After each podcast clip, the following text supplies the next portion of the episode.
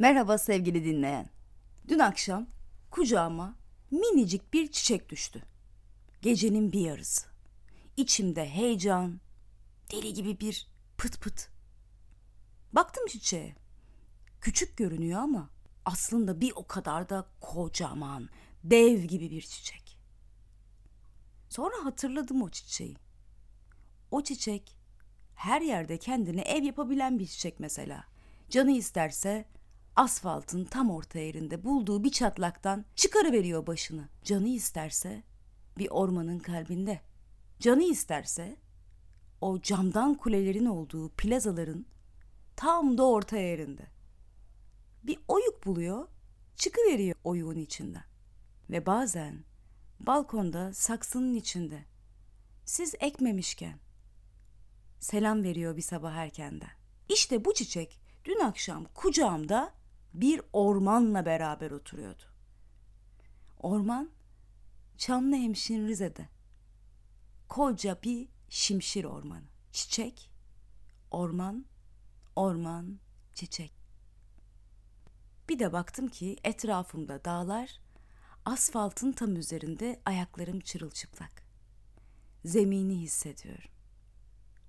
Hava nemli, güneş tepede. Sağıma döndüğümde Şimşir Ormanı'nın o muhteşem halısına ayak bastım. Tabiat ana Şimşir Ormanı'nın zeminini yoncalarla ve yosunlarla kaplamış.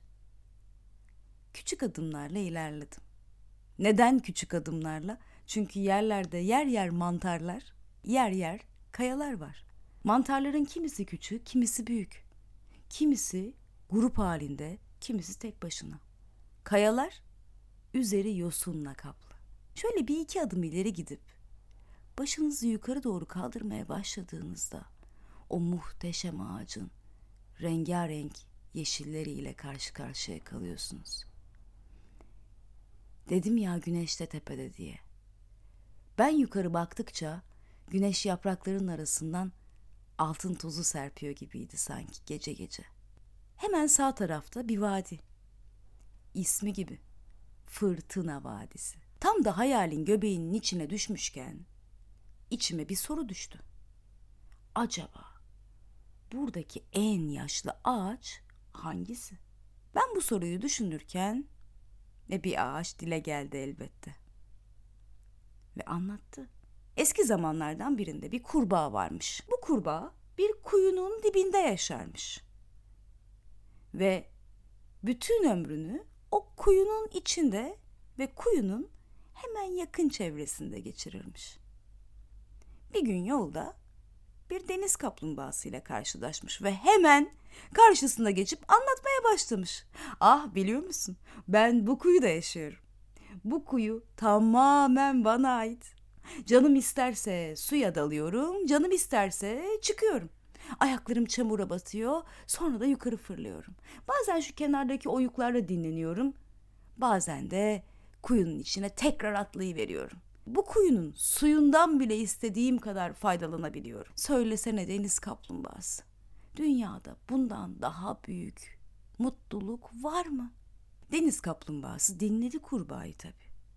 Sonra da ona denizleri anlattı.